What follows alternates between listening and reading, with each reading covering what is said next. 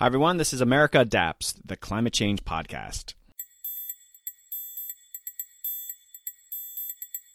Trump is the ultimate middle finger to the establishment, including the GOP establishment, and and that's why he's just he excites so many that have just been sick of of you know the President Bushes and the and the uh, Obamas and the Clintons. I mean, this is just a it's a great alien life form that has now been foisted upon Washington, and it's fun to watch. Hey adapters, greetings from Boston. I'm on location recording a coastal retreat workshop focusing on indigenous cultures, sponsored by the Massachusetts Institute of Technology. It's my first time at MIT. I almost went to school here, except my grades and SAT scores prevented that from happening. But here I am now. I'll have more information on this future episode later. So, this is my 97th episode, some of you might recognize the title, Deconstructing a Climate Skeptic. This is a re release of the original episode with Marc Morano that came out in August of 2017. It's been over two years since I published that episode. I have several reasons why I'm sharing this episode again. First off, it's a fantastic episode. In fact, in regards to downloads, it's still my most popular episode of all time. Second, it's Climate Week in New York, and there are a ton of events happening around the world. Consider this some counter programming to all those efforts. Also, my listener base has grown considerably since this episode came out, and not every new listener goes back into the archive. If you haven't listened to this episode, you've probably heard me talk about it on multiple occasions in other episodes. Now's your chance to listen. And for those who have heard it before, you can listen again. Actually, I've heard from many of you that you've gone back and listened to this one multiple times. I just listened to it for the first time in a while, and it was great. I can't believe I had that conversation with Mark. Okay, for those who are even wondering who Marc Morano is, he runs a website, Climate Depot, which is a major climate skeptic website. He has a fascinating history covering environmental news. He worked for both Rush Limbaugh and Senator Inhofe from Oklahoma, which should tell you how he covers environmental issues. The purpose of this episode was not to get Mark on to debate climate change, but to hear what motivates him. Why does he approach the issues the way he does? And then at the end of our conversation, science communicator Dr. Randy Olson comes on and dissects what Mark said during my interview, and we talk about why Mark is so effective unfortunately, in what he does. Sometimes you have to go behind enemy lines to figure out why they're successful. Mark is a nice guy, but you'll see not doing nice things. But I'll let him speak for himself. If you want to learn more about Randy and the work he does in science communication, I have links to his website and books in my show notes. Stick around until the end where I'll have a new wrap up to the episode. Most of the conversation holds up, although you'll hear references to some things that have already happened.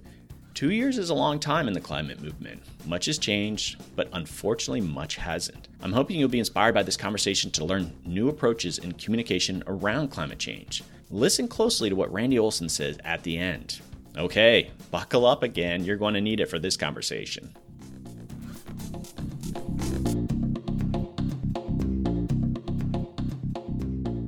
Welcome back, adapters. On today's episode, I have a very special and unusual guest, Marc Morano. It's hard to describe everything that Mark does, but he's the executive editor and chief correspondent for ClimateDepot.com, a news and information service he founded in 2009. He is a frequent guest on radio and television in the U.S. and internationally. He's been on CNN, Fox News, the BBC. He's been in Rolling Stone, and he's been in Esquire magazine. Hi, Mark. Welcome to the podcast. Hey, thank you, Doug. Happy to be here today. I don't know if you know much about the podcast at all, but you are not a typical guest, so I appreciate you coming on. I like being atypical. So. it's very atypical. To be quite honest, I've I've followed you for quite a while. I've been in the climate change universe for years, and of course, a lot of us know who you are. And we actually have a common friend, and that's why you're on here today, is in, in Randy Olson. Yes, Randy's great. He interviewed me for his film uh, Sizzle, and I've seen him over the years. Uh, I went to one of his actual, appeared at one of his university talks, I believe, up in New York, at one of his panel discussions. So I respect Randy and the work that he does and his, his openness to alternative views. That's exactly right. Well, he approached me and it's like, how would you like to get Marc Morano on your podcast? And I thought, well, that's not a typical guest, but I'm open to having different conversations. And again, I've, I've followed you over the years and obviously don't agree with a lot of what you talk about, but I, I thought to myself, I can't pass up this opportunity to talk to you about some of these issues. With Randy, I, I'm just curious, did you actually meet him f- as part of interviewing for that movie or did you know him beforehand? No, I, I met him at, when he interviewed me for the film. I was working in the U.S. Senate Environment and Public Works Committee at the time and he interviewed me right in the committee room, actually, the the Environment Public Works Committee room where we held all the hearings. As you'd mentioned, Randy is not afraid to be critical of folks, and I mean, sure, he's been critical of you. Is there any anything in particular? I mean, you you, you produce all sorts of content. He's not necessarily on the same page, but I think that's very interesting. This dynamic of of you being friends with Randy. Yeah, well, he's uh, actually. I was just talking to Randy about it. His most critical moment to me was he did a review in the New York Times of my film Climate Hustle, and went after, I guess, the story, the story structure, and the camera um, lighting, framing in the film, and really did a, a quite uh, hard hitting critique of me. So he's he's yeah he's not afraid to let people have it between the between the ears. But you were fine picking up the phone afterwards and talking to him.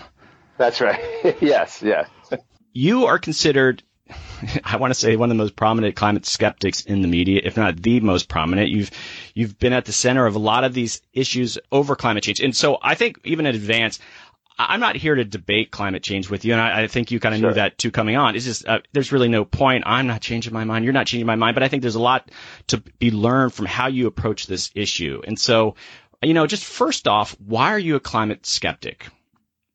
Good question. Uh, I always have considered myself growing up an environmentalist. I was always into nature, animals, my older brothers. We had a, a, literally like a pet shop in our basement, everything from caiman alligators to snakes to turtles to lizards to frogs. And I was always out in the woods, always playing them, always. And now I have a, a pet uh, turtle and I have a uh, bearded. My daughter has a bearded dragon, uh, and we have um, just a love of nature. I've always grew up with that. And I remember during the Reagan administration, I was a 12 years old, well, going on 13, volunteer at Reagan's uh, campaign headquarters in 1980. Wow. So I was followed his administration throughout his two terms. And I remember the one thing I never liked, it was always uncomfortable, It was James Watt era.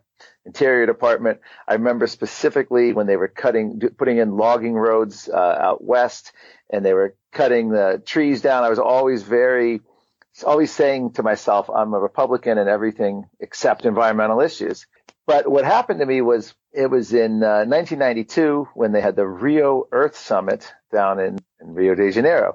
And I remember listening to Dixy Lee Ray was a, a nuclear physicist scientist and she was talking about the Amazon saying that these scares you're hearing about the Amazon rainforest disappearing, football fields a minute, etc., were not true. This was hyped campaign cause.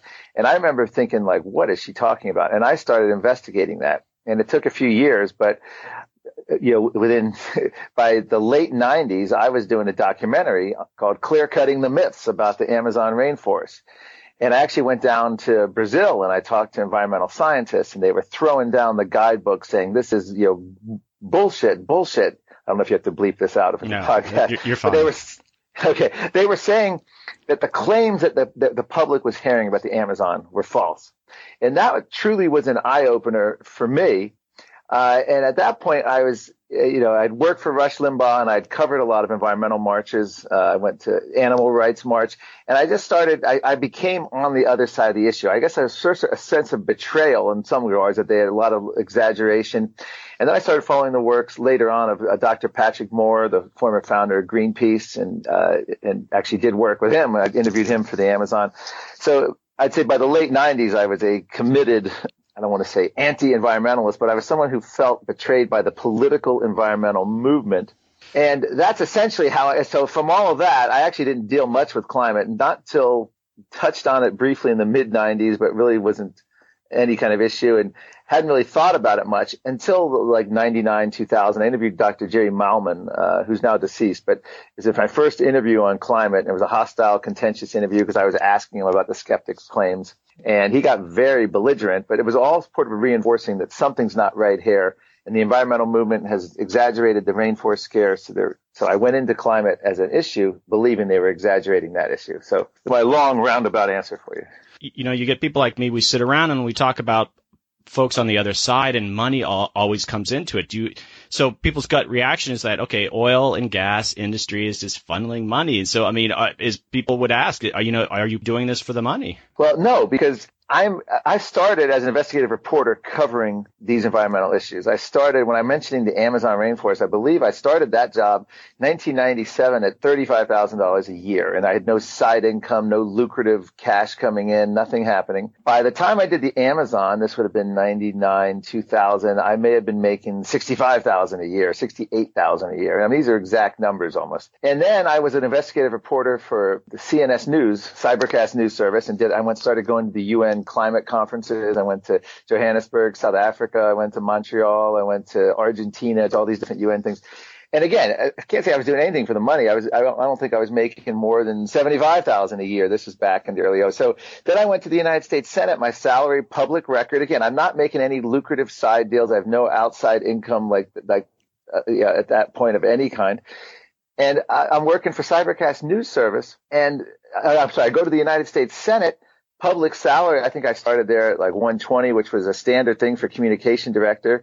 Nothing unusual. Stayed there for three years. I was being paid by the U.S. taxpayers. Yes, working for a senator who had a lot of contributions from the oil and gas industry, but anyone from Oklahoma is not going to get around that. At any rate, I started out, yeah, was in the United States Senate. Then I came to Climate Depot in 2009 and my salary was really a lateral move from the United States Senate. And it's still publicly available salary. It's just, there is no there there. I'm making a lateral move from when the taxpayers pay me to when uh, Climate is paying me. And I wish, as I used to work for Senator Inhofe, they'd always say, how much money do you get from oil and gas? He goes, not enough when you consider how much the other side gives. Okay, so you're not getting rich off of it. And so if you're not doing it for money, well, no, but I mean, I guess the point is that it's interesting to hear that perspective. But again, I think you were getting to this earlier about your early days as an environmentalist.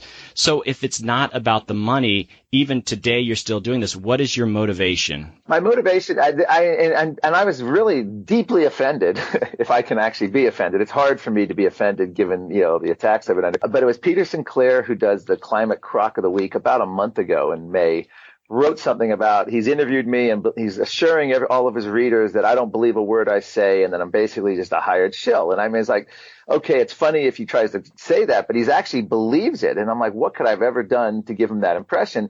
I actually believe everything I say. I'm passionate about it and I research it. I investigate it. I actually criticize other skeptics if they go too far. Like even, you know, I don't even like, I will never say global warming is a hoax, you know, but I will say solving global warming with UN treaties and EPA regulations, if we did face a catastrophe, that is a hoax. You know, the idea that UN can regulate. So there are aspects to that. I try to, and I even, even in language, I won't use, I try not to use the word alarmist. I try to use warmist, which I consider a more neutral term. I mean, you got to try to dial all that back, but it's a passion that I have to do this. I love reporting on environmental issues. I actually did a series of stories on wetlands, endangered species. I mentioned deforestation. So I've always been interested in environmental causes and I sort of just, my career sort of became focused on environmental issues. And now, of course, because climate is all consuming, that's my number one issue the Paris Agreement, this big decision that was made a couple weeks ago. I, am assuming. You, well, you know what? I, I want to step back a little bit. What I want to do a follow up question is like, I guess for the record, and again, I'm not here to to debate the science, but what would you describe your position on climate change? You just said global warming's not a hoax, but would you say that it's? And I, I'm just curious, like, what what are if you're that's your position? Is it you think there is some warming? There's no warming? I, I just so where are you at? Okay, good. I'll, I'll keep this very brief, but I just did a report actually. I call it the talking points report because I was so inspired by EPA chief Scott Pruitt's poor performance, inspired by a bad performance, uh, with uh, on Fox News Sunday with Chris Wallace back in I guess it was April. Uh, just yeah, I remember that. And putting his, you know, just not being able to handle basic questions. The g- general gist of it is this, and I've actually worked closely with these scientists, some of them almost two decades now, people like Patrick Moore and Philip Stott and, and, and Pat Michaels or Fred Singer. Uh, I've known since the 90s. When I look at global warming, it's very simple to me. It's hundreds of factors influence our climate human CO2 is but one. Even if we face the climate catastrophe, trying to fiddle at the margins with one of those variables, i.e. the human component of CO2, and then expecting some kind of rational outcome is, as Philip Stott says, and in my film, it's scientific nonsense. And is CO2 a greenhouse gas? Yes. Can CO2 warm the atmosphere? Yes. But I think it's overwhelmed by so many other factors. I think Fred Singer actually may have said it best, the physicist. He said, yes, CO2 is a greenhouse gas, but you can't distinguish its impact from natural climate variability, which then brings us to the whole other issue of factual. Right. Anyway, so anyway, so I You're getting into the science. You're getting into the science, science, but that's saying that's the kind of stuff that excites me. And so to answer your question, yes, I believe CO2 is a warming agent. And one of the favorite lines of my film, and I'll end on this. Robert Giegengack, who voted for Gore, saw his film, was appalled. He was the former chair of the University of Pennsylvania Geology Department.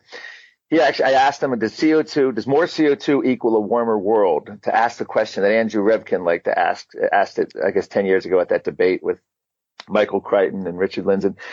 And, and, and Robert Giegengack says, we, I don't know. It's certainly true that more CO2, that a warmer world equals more CO2. Uh, and that's, an interesting question because I just I, I, would say that CO2 is not the control knob and it's not as simple and this whole thing is a campaign cause. The United Nations bastardized the science from 1988 forward by making it a campaign cause, conflict of interest. They have to be in charge of it, of determining the science and they get to solve it as well. They have no incentive to look at it dispassionately. So okay, so I got your position. The reason I just want to nail it down because, as you can appreciate, even on the Republican side, there's all sorts of spectrums of it. Okay, global warming's happening. Humans might be responsible, yeah. but there's not yeah, much and the to media, it. And the so, media, Republican, when the Republican says, "I believe in climate change," oh, he's different. He doesn't believe it's a hoax. But I don't know the, the human component. It's all this games everyone plays. What's most appalling to me are all these Trump administration cabinet who just dodge the issue and you know they're very weak on it. Uh, Donald Trump's stand on Paris, I, I, it's just so, I'm so in awe of it and how amazing it was. He stood up to his own administration, his own family, to the media, to the G7, to European leaders. It was just an awing moment of presidential leadership, whether you agree or disagree, to think of all the pressure he was under. This was not a guy that got Exxon Mobil or money from big oil. He self-funded his campaign, so he wasn't in the, into, he is not beholden to special interests. He was doing, I think the overriding motivation for Donald Trump pulling out of that was his campaign pledge to coal workers in West Virginia, Ohio, Kentucky. He felt their pain, and that's why he did it. Uh, it's, it's, a, it's an amazing thing to see. And by the way, I am such a fan. Donald Trump is probably, in my view, the greatest president of my lifetime next to Ronald Reagan's first term. I'm just, I think he's doing a, just the fact that he's an obstructionist standing up and every night in the news when I see all the right people getting upset at what he's doing or not doing, that is kind of funny. I, I don't think I ever thought I would have had a guest where they said those things about Donald Trump, but here you are. And uh, so you pivoted to Paris, and okay, I, I sort of would predict that you're happy with the decision, but I think there's different ways of looking at it too. I, I obviously completely disagree that they should do it for for different reasons than the science and such, but even how he did it, I mean, do you agree? It was almost sort of like a game show, yeah. and you know, he could have I mean, not that I want him to convince more people, but in some ways it was so trite and so flippant that he almost made the, his decision not serious, even though there's going to be serious outcomes. So, I mean, were you perfectly happy with how he kind of handled it? No, I actually agree with you on that. No, I was not happy with how he handled it. I mean, ideally, he would have invited half a dozen skeptical scientists with credentials, uh, you know, right. people like Judith Curry, Richard Lindzen, uh, any number of scientists, at least a few, had them make a few remarks, and then he could have made some jokes about, you know, if the UN, if we actually did face a climate catastrophe, we'd all be doomed if we had to rely on the UN. I mean, I could have, I was a speechwriter uh, for the U.S. Senate, I could have written him a few great lines, but he didn't do that. And his none of his no one in his administration other than Scott Pruitt, who's very he's in a work in progress, shall we say, when he talks about the science. We'll talk about the science. So here's my holdout hope, and here's the hope for the future. I'm hoping that his science advisor, he's interviewed Dr. Will Happer, Princeton physicist, who I actually had, when I was in the U.S. Senate Environment and Public Works Committee, arranged to have him be one of our prime scientists testifying I believe he spoke when Rajendra Pachauri, the old head of the UN, spoke at the same uh, same hearing. But he said the Earth's currently in a CO2 famine. He's about as solid a climate skeptic scientist with over 200 peer-reviewed citations, physicist from Princeton you can get. If Donald Trump were to pick him as his science czar, he would then turn that position, the way John Holdren did, into a bully pulpit in many ways for, for a skeptical uh, climate view. That's what Donald Trump needs because I don't think Donald Trump Scott Pruitt, uh, Rex Tillerson, or any other cabinet member should be out there challenging the science head on necessarily because it is a pitfall of nightmares. You know, we had the old Republican leader, John Boehner, started talking skeptical. He started saying things like CO2 is not a carcinogen. He meant to say CO2 wasn't a pollutant, but he, you know, it causes them all this ridicule. Other Republicans see that. They don't want to get involved. That's why you end up with the Marco Rubio is now saying, I'm not a scientist. I have no position on it, running scared. So I did this report, Talking Points, member. I'm hoping that politicians will start looking at it. There's ways to talk about the issue articulately without getting caught up in all the traps. But ultimately, staff of senators, congressmen, presidents aren't going to like it when their their politician, their elected leader is going to be ridiculed and, and, sm- and bashed in the media. And that's the one thing Donald Trump has done so well. He's treasuring his negative notices in the mainstream media. And as a, for a Republican president, I think he's without, without peer, even beyond anything Ronald Reagan could have done in terms of that. He's truly his own man, beats to the tune of his own drummer. Sorry, I, I got in another, well, I'm trying I got to... in another pro-Trump thing. I'm sorry about that. No, no, no. You're allowed to do that. It's just I'm sitting there going, I have to concede. I have to concede that he he won the presidency, and that was a big deal. But I'm know, shocked. I, I, don't want to get into the, that he won. Yeah, uh, the, the, the politics of. I mean, he's he's not doing so hot right now, and his decision, I know you can agree with. But back, I, I don't well, want to. I am not arguing he's doing. I, I, when I say he's the greatest, I guess I don't mind the total gridlock and shutdown of Washington. To me, that's not a bad thing. But yeah, I agree with you. He's not doing so hot. He's not. He's doing great on what he can do by himself with executive orders and things from his administration. But in terms of working and getting legislation done through Congress, yeah, I agree. He's he's he's a he's got a lot long way to go and so I want to go back to this Paris thing. I don't have you forever here. And so Trump did this on Paris, and and you you you brought up okay, science wasn't really part of it. And of course, I think that ultimately would have blown up in his face based on what I think the science is. And I, I don't want to get into yeah. that. But he made it a decision. Donald Trump, real estate developer in Paris, the Paris Agreement ultimately is a science issue. And d- people disagree maybe what that science is, but he turned it into a non-science issue and the sort of the casualness of it. And so I think that in some way is going to blow back on him. But I'm just curious your thought. Randy weighed in on this based on this piece in John Oliver. John Oliver talked about the Paris, and I don't know if you actually went and saw that bit, but with tr- Trump coming along, uh, this might actually be the best thing to ever happen to the climate change movement. And then Randy kind of built on that in this blog piece that he did. And I'm intrigued by this and I'm sort of hopeful. And I'm just curious, someone in your position that, okay, the dog, you finally caught the car, the Paris Agreement, this was a really big decision in, in support of your position.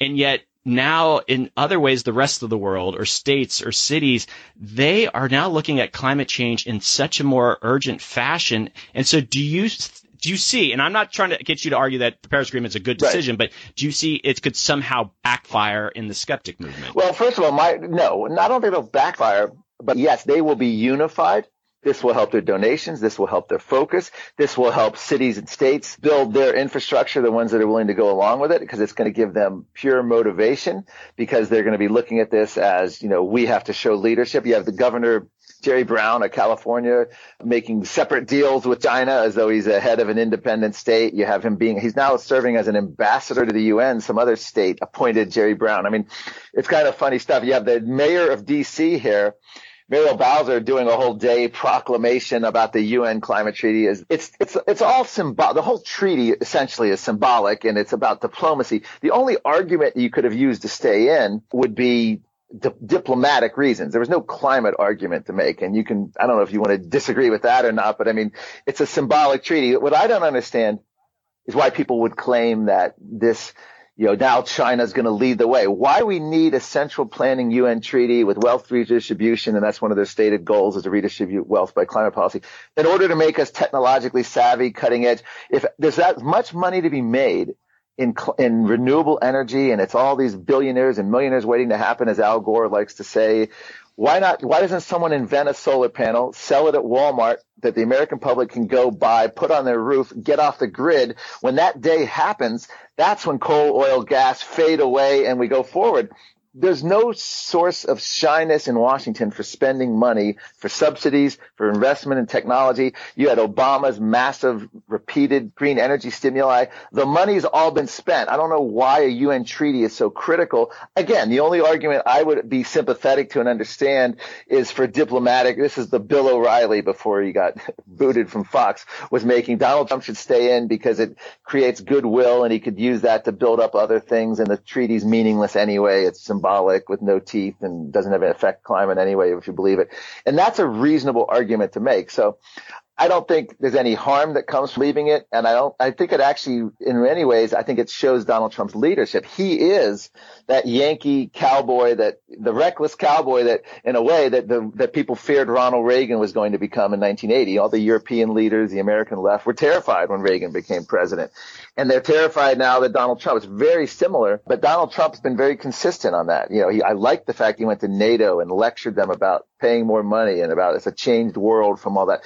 He's being consistent and he's really not, there's really no recklessness in it. That's an image and he's actually standing up. The fact that he can stand up to our quote allies is phenomenal and do this decision. So it will, it will absolutely be the focal point of the other side in terms of the climate lobby, if you will.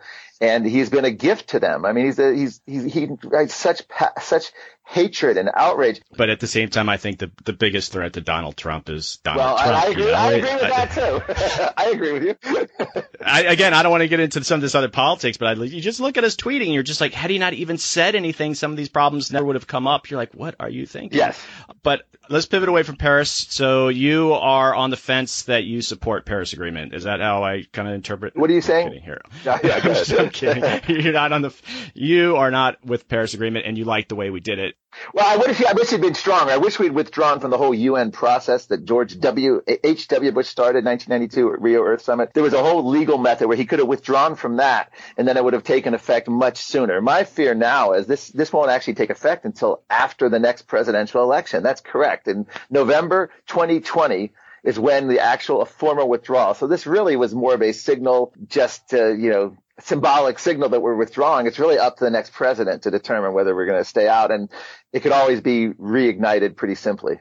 But I was I, I've been told by the legal strategists who look at this that had he withdrawn from the original UN convention, the that was basis of the Rio Earth Summit in 1992, then it would have, requ- which was actually ratified by the U.S. Senate, then it would have been a huge deal to ever get back in. And that's what I, and, that, and I think it's still up in the air what he's actually going to do, but that would have been a much more strong position to take because right now he's sort of bit a pause on the treaty and it could easily be re, reinstituted. Let's put it that way. If we get a President Jeb Bush, if we get a President McCain, if we had gotten a President Romney, you know, I, when I go through all the other lousy Republicans we could have ended up with, Donald Trump Trump is looking very rose colored to any climate skeptic out there. Wow. Okay, so I don't have much time left with you. I, I, I wanted to just bring up something here is that you have been a fount of great and sometimes humorous quotes, and one of them is, I am not a climate scientist, but I play one on yeah. TV. And so I think that's where a lot of climate scientists get in trouble. I really appreciate when scientists who are good spokespeople get out there and they talk, but a lot of times they go on TV or these other me- medium and they just get massacred because they just don't understand it. And I think that's where you come in and you're able to do your thing.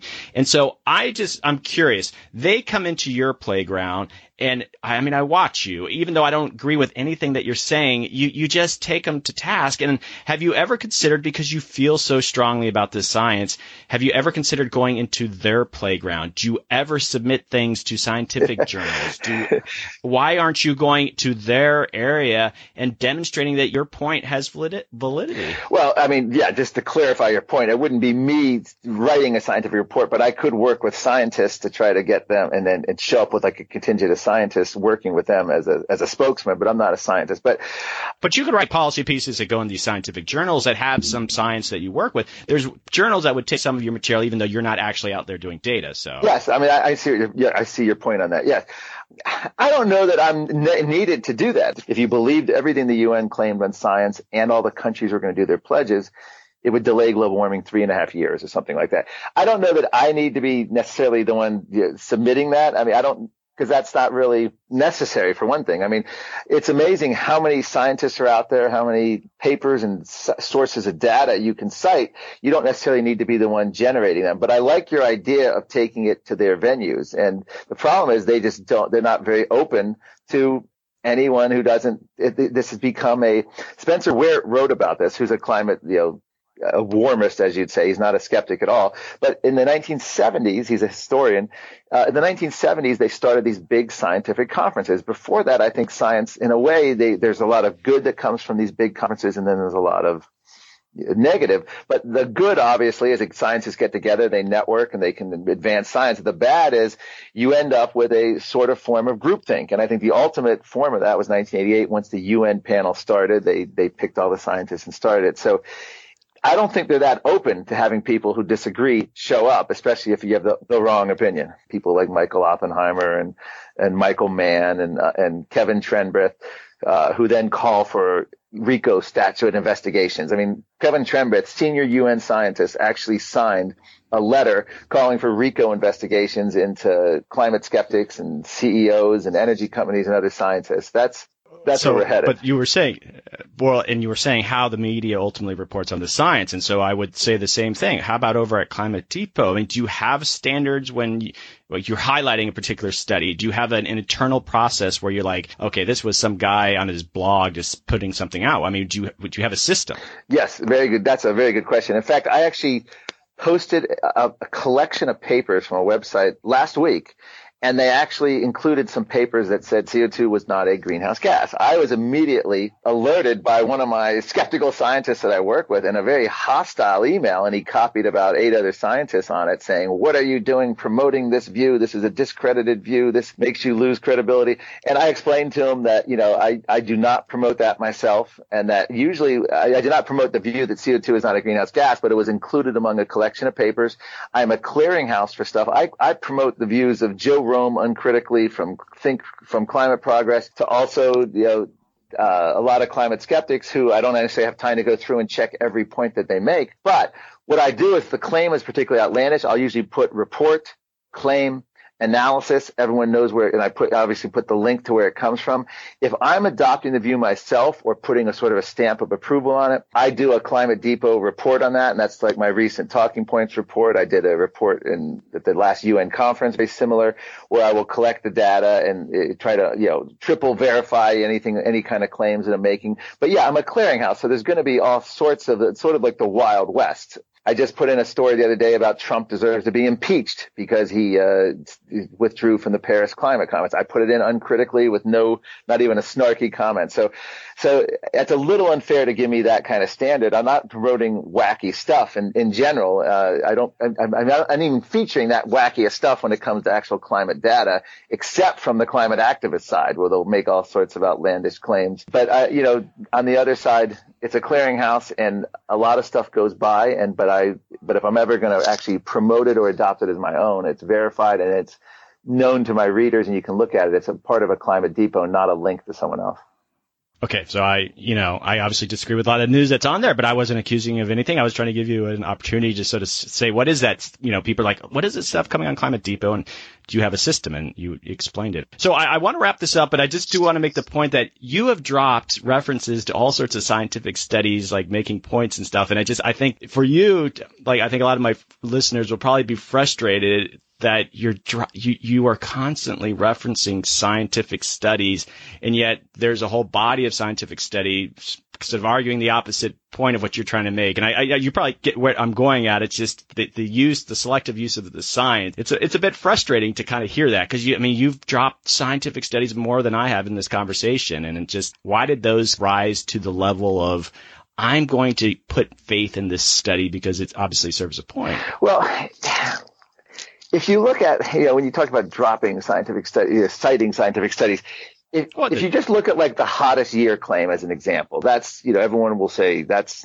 that's verified science. That's not in dispute. Well, I would argue, yes, it is, it, it is the hottest year if you go by their data sets. The problem is it's really within hundredths of a degree to tenths of a degree from previous hot, hottest years. It's really a fancy way of saying the global warming pause continues. In other words, if temperatures are uncertain to tenths of a degree, you can't claim records to hundredths to one or two tenths of a degree, which is what they've done with 2016. They did that with 2015 before it, 2010, uh, even the hottest decade. It's just, it's basically hyping something that is not and even even NASA, the Associated Press actually has to issue a clarification after I put a lot of pressure. These are within the margin of error. Justin Gillis, New York Times, when he wrote about the hottest year, didn't even tell you the differences and he didn't include the actual data so people could know that it wasn't even that it was within essentially the margin of error of what they uh, of what they what they can even adjust the data to. So that's a claim like you look at something like that people think they know that that it's certain but it's the question of then what does that claim even mean? And it's really just means that we've warmed since the end of the little ice age and we've now reached a, a point where you know, we're at a plateau of temperatures and it's, you know, hyping hundreds of a degree or margin of error just doesn't, doesn't serve anyone's interests and it's nonsense. So I spent a lot of time on that kind of settled science and I'll cite a lot of papers and data. The other thing, of course, would be the 97% consensus.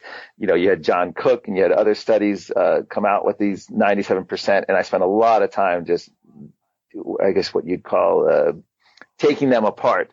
Uh, and the public will accept that as science. So many people who believe in global warming just they feel comforted to know that 97% of scientists agree, and that is just a nonsense figure. One of the studies actually was only 77 anonymous scientists. We don't even know their names, but and what the questions they were asked, skeptical scientists like Roy Spencer would agree with. So just so much that people think like, oh well, you know, all these thousands can all these thousands of scientists be wrong? It's like it's that's not really the question. It's who's claiming that these scientists all agree and who's claiming that the data is all alarming and actually points to what the UN policy prescriptions are. You know, so as I said, if you study butterflies, you're part of that 97% and you might have just been doing a modeling study. You did nothing wrong, nothing unethical and your university's hyping well, it. So it's just, it's a whole thing. You follow the money and the money now is promoting global warming, all the funding that goes to it. So of course, when you look Wait at a second. studies, in terms of science, we just started this bit. We started this bit saying that the money is promoting skepticism, and you're in the pockets of big oil, and you went out of your way to explain that you're not, and so now you're kind of accusing the other side of they're producing this content no, based on. Let me rephrase. I'm, I'm not saying that, I'm not saying these scientists are are, are money grubbing, greedy people. I'm saying if you, again, just to keep it simple, the butter the, the theoretical butterfly scientist, if you're looking at doing studies and you want to do, you know, on the the, the effect of pesticides on butterflies in the American Southwest versus you know, the effect of global warming on butterflies in the American Southwest, you're going to choose global warming. You're going to have more funding options. So that's going to put you there. Once you do that study, again, suddenly Naomi Oreskes and other researchers are going to look at it and say, oh, look, there's this scientist here. He agrees with the consensus because his paper doesn't dispute it. And this is how they build this whole case. And it's not, not, I'm not saying it's necessarily bad. I'm just saying this is where the money goes and this is where the research goes and that's where all the funding goes. And then when you start looking at it, well, look at all these studies. Could all these scientists be wrong? It's not that they're right or wrong. They're just doing research on potential climate impacts. They're accepting a premise of temperature rise. Most, a lot of these studies, it's been estimated two thirds are, mo- are modeling studies when they do this, and they, when they, especially when they look at all these, you know, these but Naomi Oreskes looks at all these studies and claims that none disagree, and there's only like I can't remember what it was, a handful of skeptical papers that challenge the consensus. Uh, first of all, there's a lot more than that, and second of all, most of these aren't. It's not really about that. It's about scientists just doing studies, looking at different angles of things. Most of them are could, maybe, might, what ifs that could happen. Well, you know, I, I work with a lot of scientists that, you know, with that applied research, and I assure you that, you know, they are still figuring things out. And not too many are going to go out and st- stick their necks out and say this is definitively going to happen or this catastrophic thing is going to happen. And even when they try to go back to the agencies that they work in, and state or city, I mean, they they don't get much. Tra- I mean, the notion that those kind of butterfly studies, oh my gosh, we're decades away from like being taken seriously in a way that you're going to really take well, it's not major so much, planning action. It's not so much anyone's going to take action. It's the idea that's how you build this this myth that all scientists agree that everyone's and that that scientist becomes part of the 97% and i'm saying that's how they get these scientists unwittingly. I mean he, he may not even have a view on whether he thinks rising he's not even qualified to say whether rising co2 would cause a climate danger point. But uh, my point though is he's then included in the consensus because there's a scientist who did a study and he didn't dispute uh, any aspect of CO2. So he's suddenly part of that consensus. So you put that out and you cover it from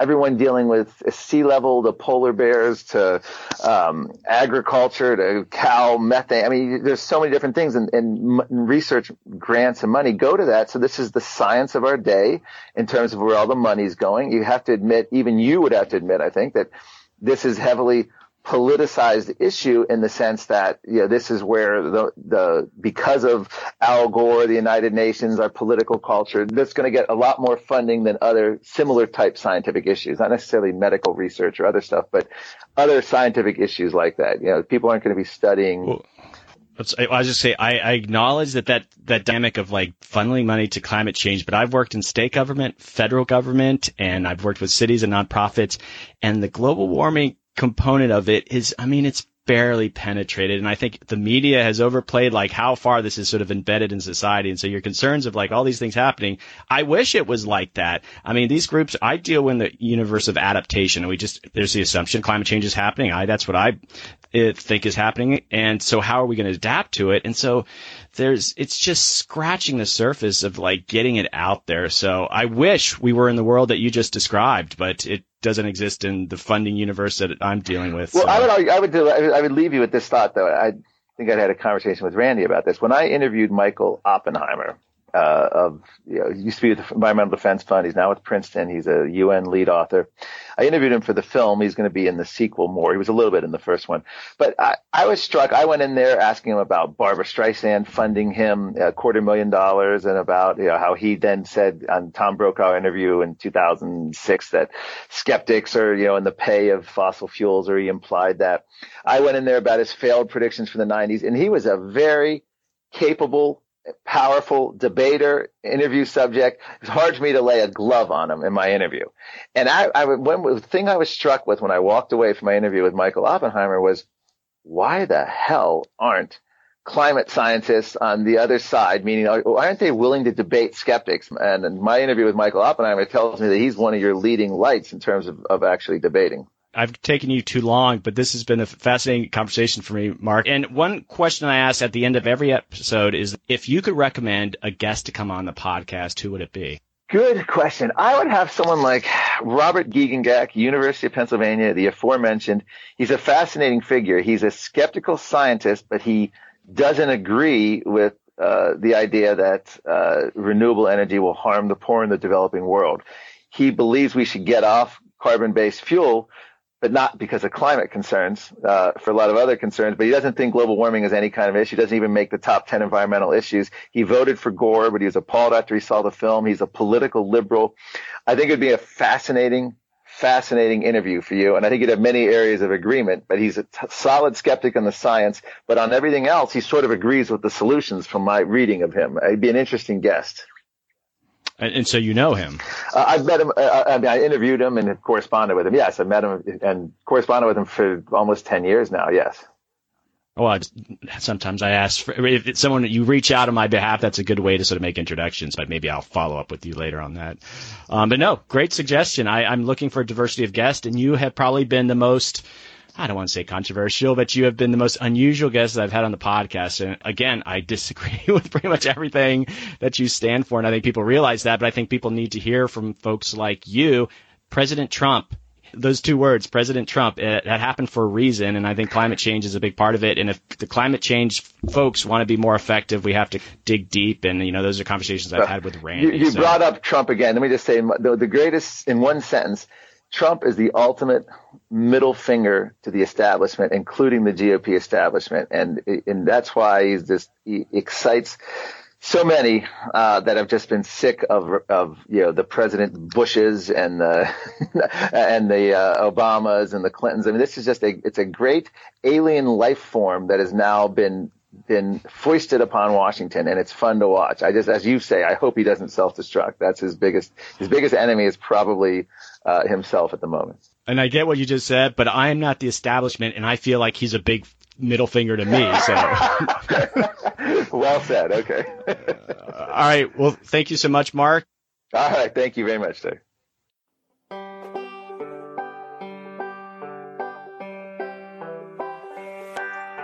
Welcome back, adapters, to part two of the show.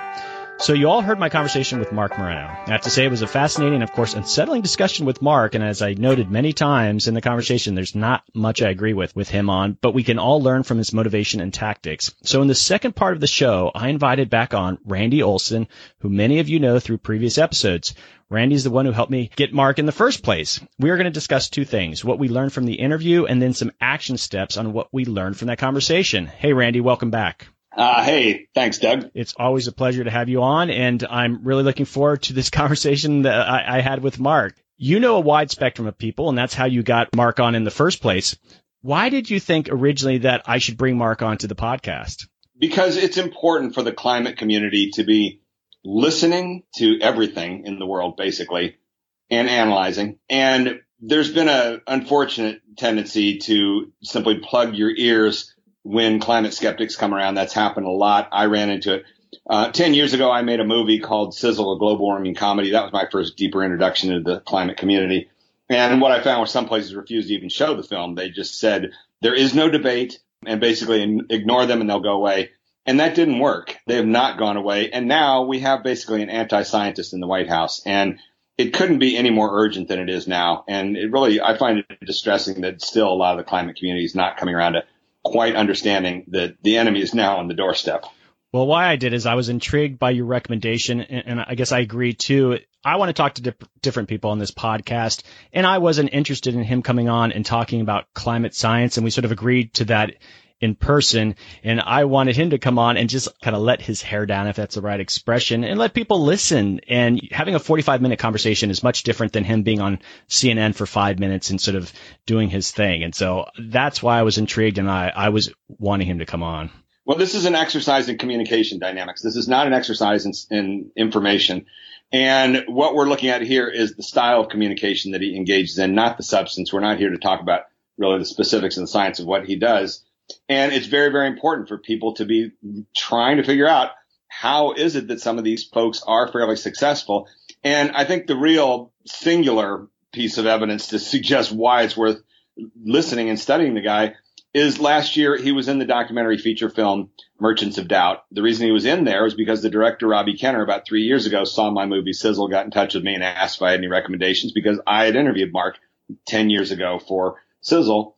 And he ended up, my, that was my number one recommendation. Marc is an interesting character. He gets, he understands media. He's on TV a lot. I recommend you interview him. He did. And I was at a test screening where one of the people in the group said, I know I'm not supposed to think this, but I got to admit, you know, the one character in this movie I really would like to go have a beer with is Marc Morano. And most of the reviews said that about the documentary last year. In fact, Salon, which is not exactly a climate skeptic supporting outlet, uh, in their review, referred to him as the most engaging character in the film.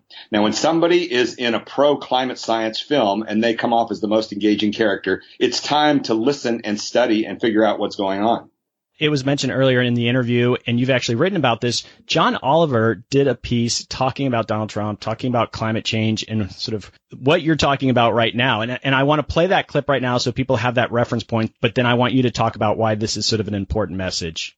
So in this piece, John Oliver refers to a gassy orb. The first, he's showing a picture of the Earth. The second, it's a picture of Donald Trump. I didn't want to confuse anyone with this audio without that context. Finally, this week, the climate change movement may have gotten a symbol to rally around because apparently it was never quite enough for us to motivate ourselves out of love for this large gassy orb. But maybe, just maybe, we can now motivate ourselves to do something out of our loathing of this one. So I think that was an incredibly important, profound, albeit fun statement that he made there because what he was saying is basically the climate movement has blown it for the past decade. Al Gore's movie sent everybody off in the wrong direction. Look at what Al Gore did in his movie. He dismissed climate skeptics in like 30 seconds. The only thing he really did with them was he cited Naomi Oreskes' paper in Science, where she reviewed 900 some studies and found that zero of them were supported the climate skeptic perspective. And basically from there, he said, so let's just ignore them and they'll go away. Well, they didn't go away. That sent the wrong message. There is a debate. And this is the divide between science culture and broader American public culture. Yes, in the science world, there's no debate, but you live in a country where these broader social dynamics dictate policy. And that, that world feels that there's a very big debate. So you can't just stick your head in the sand like a bunch, of, bunch of ostriches. And what John Oliver's clip, the reason that's so important is that he was saying what the climate crowd tried to do was pursue a non-narrative pathway. Let's not engage with these opponents. Let's just go one dimensional and just spew out all this knowledge that we have. And hopefully we'll bombard people enough. Eventually they'll give in. It didn't work. Narrative is the way that we communicate. These forces of opposition are what engage people. And what he's saying now is finally you've got this singular voice of opposition. Narrative requires three forces, agreement, contradiction, and consequence. This is what's in my book from two years ago. Houston, we have a narrative. It's what we teach now in our story circles narrative training. And you need all three of those elements to communicate effectively. What the climate movement has done is never get beyond agreement. We can all agree now, and that's how Gore's movie ends. We can all agree now we've got a crisis. Let's all get to work. Well, we didn't all agree, and people still don't agree. But that's an opportunity for effective communication rather than trying to ignore it. And so that's what John Oliver is saying is, look, you've been handed a gift now with this guy in the White House.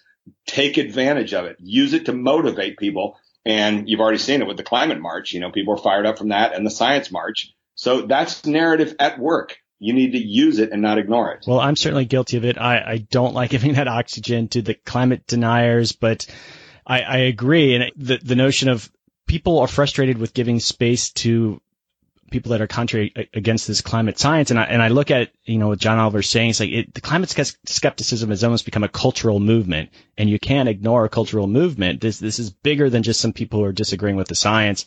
I don't know what necessarily all the answers are, but him, like you're saying, is not it. And so digging a little bit more into Marc, he talked about his motivations and we talked about, is he doing it for the money? And I just, I thought, what were your observations on, on his motivations? Yeah, yeah. And by the way, you know, what we want to do here is we're going to run through a, a few of these things about the interview and then want to finish by talking about things for uh, actions that I recommend. So in terms of what did we learn from this interview? Three main things. Number one, that he is a true believer. He's not in this stuff for the money. Now, my message to the climate community is go ahead and dislike him all that you want. Just make sure you're disliking him for the right reasons. He is not in it for the money. Do you people understand that? I've been working with him for 10 years now, having lengthy conversations with him. He's not wealthy. He walked away from a position as the Senate spokesperson for James Inhofe that would have guaranteed him a retirement. He doesn't have that anymore as part of the gamble he's taken. There's a little tiny part of me that, that connects with him on that plane, which is that I walked away from a tenured professorship because I believe in this stuff that I'm doing on science communication. He deeply believes in this whole agenda. And what's nice in, in your discussion with him is he went into the fact that when he was 12 years old, he, you know, was totally fixated on Ronald Reagan. That tells you a lot that from age 12, he's been on this, this direction furthermore, a few of the things he said there were, were kind of, I think, off the mark. James Watt was a nutball. I mean, I lived through the Reagan era. James Watt was bad, but he wasn't uncharacteristic of the Reagan era. Reagan himself was pretty much of an anti-environmentalist with a lot of the rhetoric that he supported. So it's not like one guy was a weirdo like that. By the way, you know, the new Supreme Court ju- Justice, um, Gorsuch, his mother was the head of the EPA. She was terrible. And then Mark goes on to cite Dixy Lee Ray of all the terrible resources. Dixy, I was an undergraduate at the University of Washington in the mid 70s. She was the governor of Washington. She had been a professor of marine biology, our field right there at University of Washington. She was an anti-environmentalist. She was the head of the Atomic Energy Commission. She was a nutball. So citing her as a source is really off the mark in terms of environmental credibility. So from way back when, he was headed off in that direction. And I, the conclusion I've come to from both of my movies on the attacks on evolution and the attacks on climate science is that this stuff is mostly personality driven. People are following voices that they relate to. That's largely personality driven. And you hear that when you hear him raving about Trump. You know, there's a lot of personality similarities that he feels with Trump. And he's not enthusiastic about Trump because he thinks he's going to make a lot more money. I, I honestly don't think money is a factor there at all. Number one. Number two, whole separate side discussion is there's so much money in this climate community and the foundations, the gargantuan sums of money, over a billion dollars as of 2011 poured into this issue of climate and energy. Matt Nisbet de- documented that in his climate shift report. It, it, just isn't right for them to be crying poor or somehow claiming that Exxon outspends them.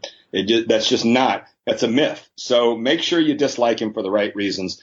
Uh, second fact about him is that he feels that he's fair minded. Whether he is or not, is not that relevant to the communication dynamics. What matters is to understand that he is a person who feels that he's fair minded. And it's true. He posts things on his, his blog that are from opposition voice, things like that. I don't know if he bottom line is fair minded or not. I don't think he really is. But what matters is knowing what he thinks of himself. That is important in understanding how this guy works. And then lastly, getting back to the, his admiration of Trump. And, you know, he says it very explicitly there. And I think that is very, very relevant that he, that is his hero and he's not pulling any punches on that. Yeah. And to the point of his website, Climate Depot, we discussed like what system does he have to make sure it's legitimate information. And, you know, it was an unsatisfying answer for me is that at one point he talked about some sort of standard and then at the very end he sort of tosses out he's like well i can't look at everything you know it's a clearinghouse only the stuff i put out you know he kind of looks at it with a fine tooth comb and so Yeah, contradictory in, in, in this information sharing that he's doing. And, you know, his Climate Depot is ground zero for a lot of skeptic, felt unsatisfying. So, Randy, you shared a bit of this audio with a buddy of yours who's a Myers Briggs expert, and he analyzed it. So, what did he have to say? Well, first off, you know, overall, his assessment is that he thinks that Marc is probably an ENTJ. So I'm looking at the ENTJ Wikipedia page, and this is what it says. They tend to be self-driven, motivating, energetic, assertive, confident, and competitive. And my knee-jerk reaction is that's pretty spot on for Marc. It's kind of shocking, isn't it? I'm very impressed that he kind of pinpointed that. He, he went on to say uh, in the notes he sent me, ENTJs know they have all the answers. There you go. He certainly seems to think that about himself.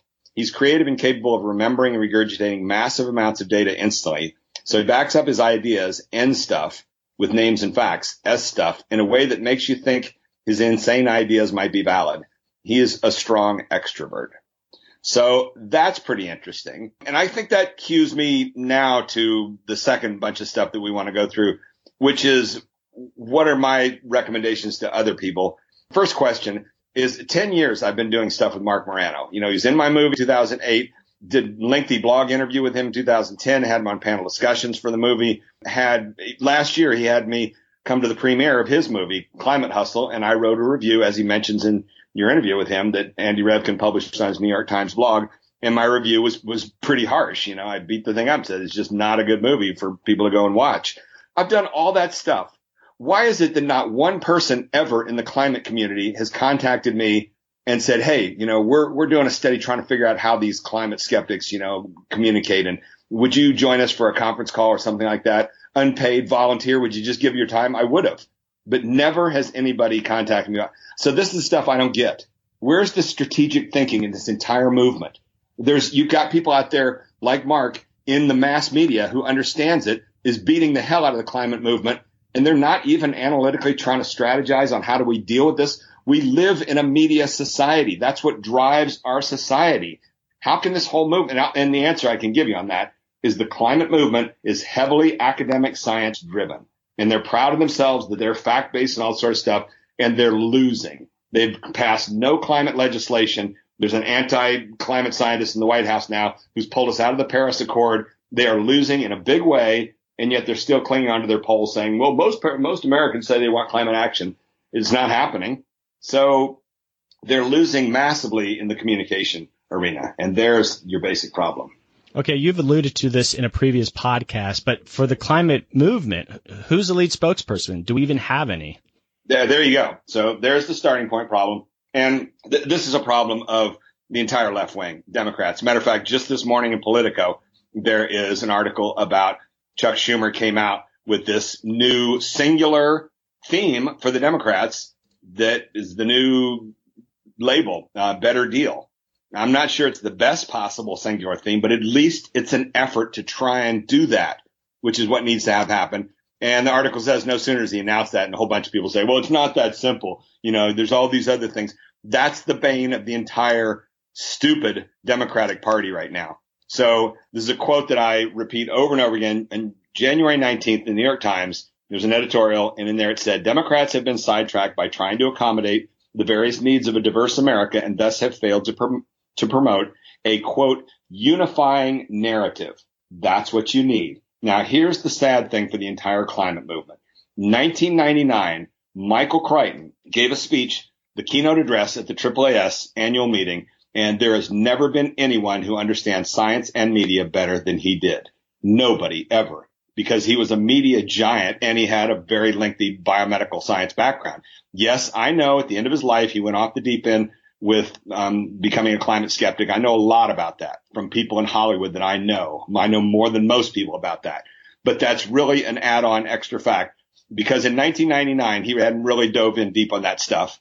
And he had produced all these popular things like Jurassic Park. He's the only human ever to score the triple play of media, which is he had a number one book, number one TV show, and number one movie. Nobody's ever done that. Carl Sagan didn't come anywhere close to that. Number one, Carl Sagan did not have the narrative intuition that Michael Crichton had. So you had this guy with this deep amount of knowledge who gave this incredibly powerful speech at AAAS that was basically a blueprint for how to deal with the oncoming anti-science movement that emerged over the last 15 years. And it was totally ignored. You, you can read through that thing and see all the stuff that nobody picked up on. But what's, and I'm, by the way, I'm in the thick right now of writing 50 new pages from my book, Don't Be Such a Scientist. It's coming out a second edition in January. And this is what I'm going to be rattling on about. And, you know, all I can do is just present these arguments and let the scientists continue to ignore it all, which is what they do. And it's tragic that that was so ignored, that speech that he gave, because there's so much problem solution dynamic in there. And one of the things he talked about is you need singular spokespersons. You need somebody who is basically anointed within the science world who can speak to one issue and be the one voice that everybody can follow. And what do you get back from the science world? Well, it's not that simple. You know, there's no one person. So what do you end up with? You end up with Bill Nye, the science guy, and Al Gore, and all these other marginal people that are more skilled at the media side than they are at the, the science side, grabbing the microphone and leading the whole thing. And more importantly, you end up with these NGOs in which they're all self brand promoting. And so they don't coordinate for a singular message and they're all over the map. And the net result is the whole thing is just, it gets back to the John Oliver quote. There's been a failure for the me, the entire movement to come together and synthesize a singular narrative and picking out. They could have synthesized what Trump is right now. They could have done that 10 years ago. Al Gore could have done it in his movie and said, we've got a problem here. Problem is we've got a major part of our public that is anti all the science, but he didn't do that. And they haven't really managed to bring that into focus to motivate people. Now they've got it. Now their nightmares materialized. And the question for the, the climate crowd is, at what point do you really finally acknowledge that you've got a nightmare on your hands? You know, is there something more than removing from the Paris Accord? Uh, I don't know, but that's the dilemma that they're stuck with now. Okay, Randy. So we were able to talk before this conversation, and you found a reference in the, uh, the talk I had with Marc the, about the climate control knob interesting. Now, so why is that? Dig into that. Yeah, that, I mean, there's these are basic communication dynamics, and you know, you need to lock onto these single, simple labels and get everybody to get behind it to use it to help focus the discussion. Mike Mann and his colleagues, to their credit, did that with the hockey stick. That gave a simple, singular visual representation of a very deep and important uh, phenomenon. To some extent, uh, Bill McKibben has done a nice job with 350.org, has branded that one term 350.org. And so you heard in this discussion, Marc taking on this issue of CO2 is not the climate control knob. Well, that's the first time I've ever heard that mentioned. That is a fundamental focal point for debate.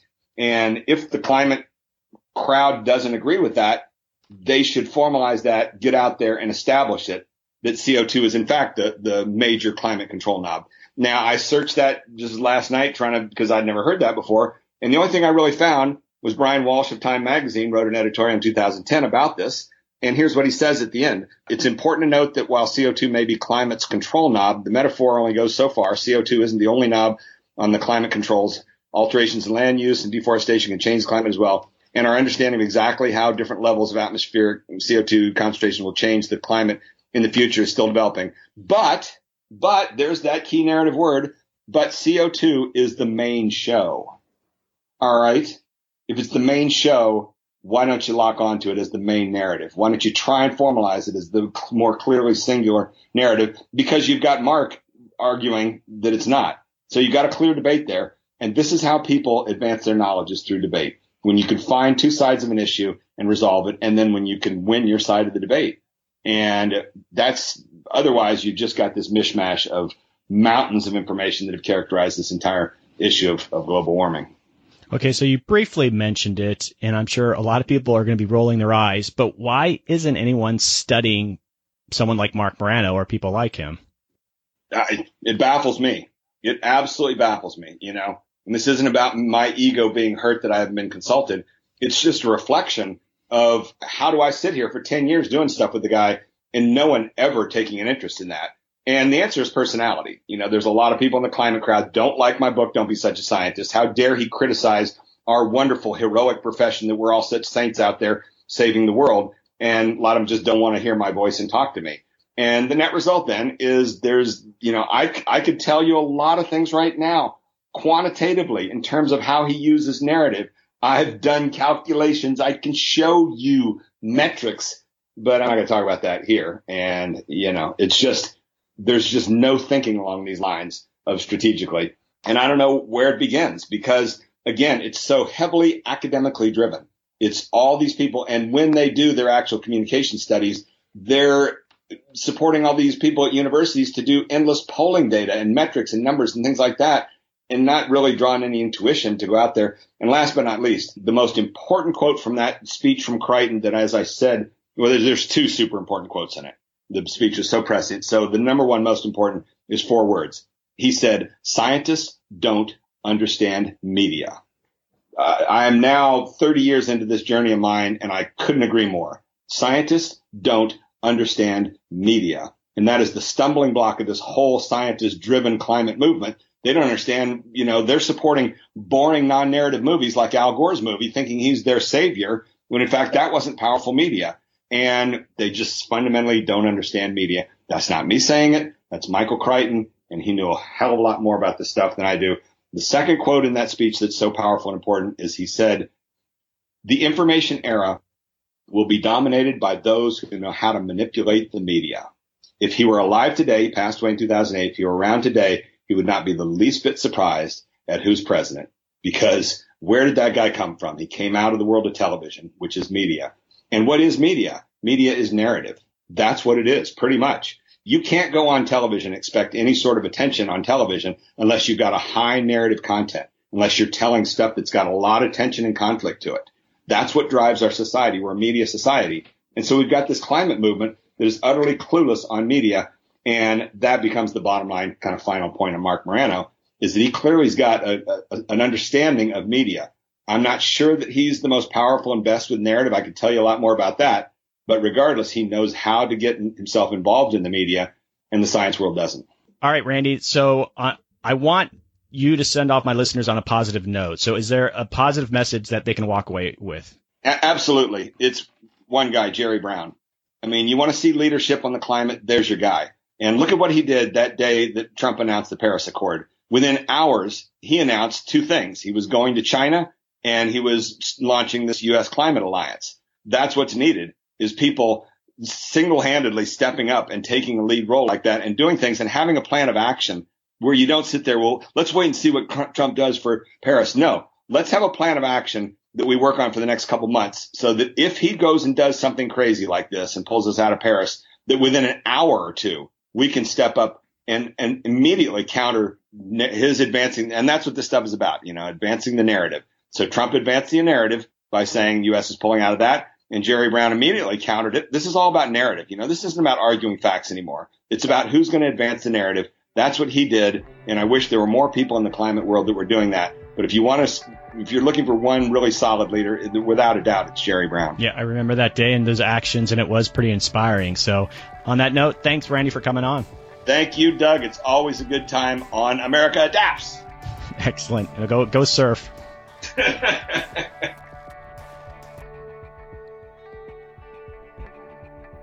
Okay. So that was the episode, and now I'm back adding a new conclusion to this. Well, I hope you enjoyed that. I'm sure, like me, you were yelling in the wind when Marc would say something provocative or, or downright wrong. That said, I appreciate Marc coming on the podcast to talk about these things. It wasn't about giving him space to spread false information, although inevitably there was some of that going on. It was about why he does what he does, and it's important for us to understand this. I have followed and read Marc's stuff for years, and he's infuriated me as much as the next person but I also appreciate having a substantive conversation with him. Typically, he goes on TV and butts heads with someone for five minutes, and quite frankly, he tends to bulldoze whatever scientist that comes on in opposition, which leaves no one satisfied.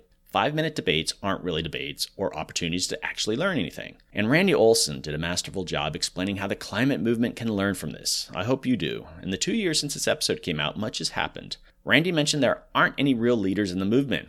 I think some people have come forward, but it remains to be seen if they are effective spokespeople. I'm likely too close to the movement to really assess what progress we're making with the broader society. There is still much of the echo chamber going on in what we do. I'm desperate to break out of that orbit.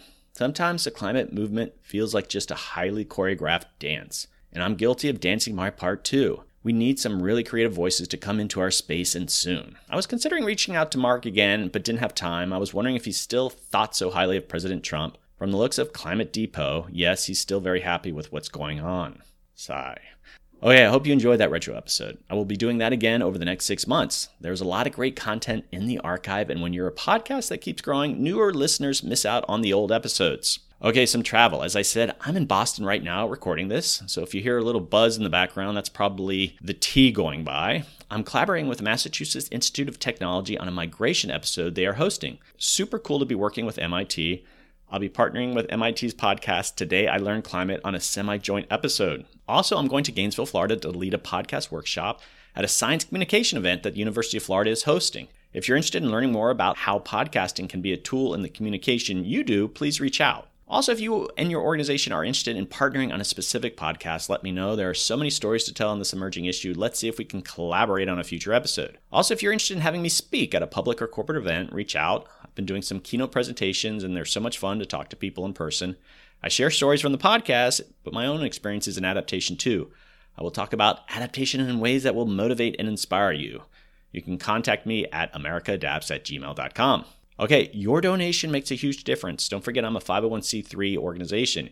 You're providing financial support, further communicating what will be the defining issue of this and future generations adapting to climate change. You can donate at a very simple website. The link is in my show notes. You hear me talk about how you can support the podcast and what we're doing here with America Adapts.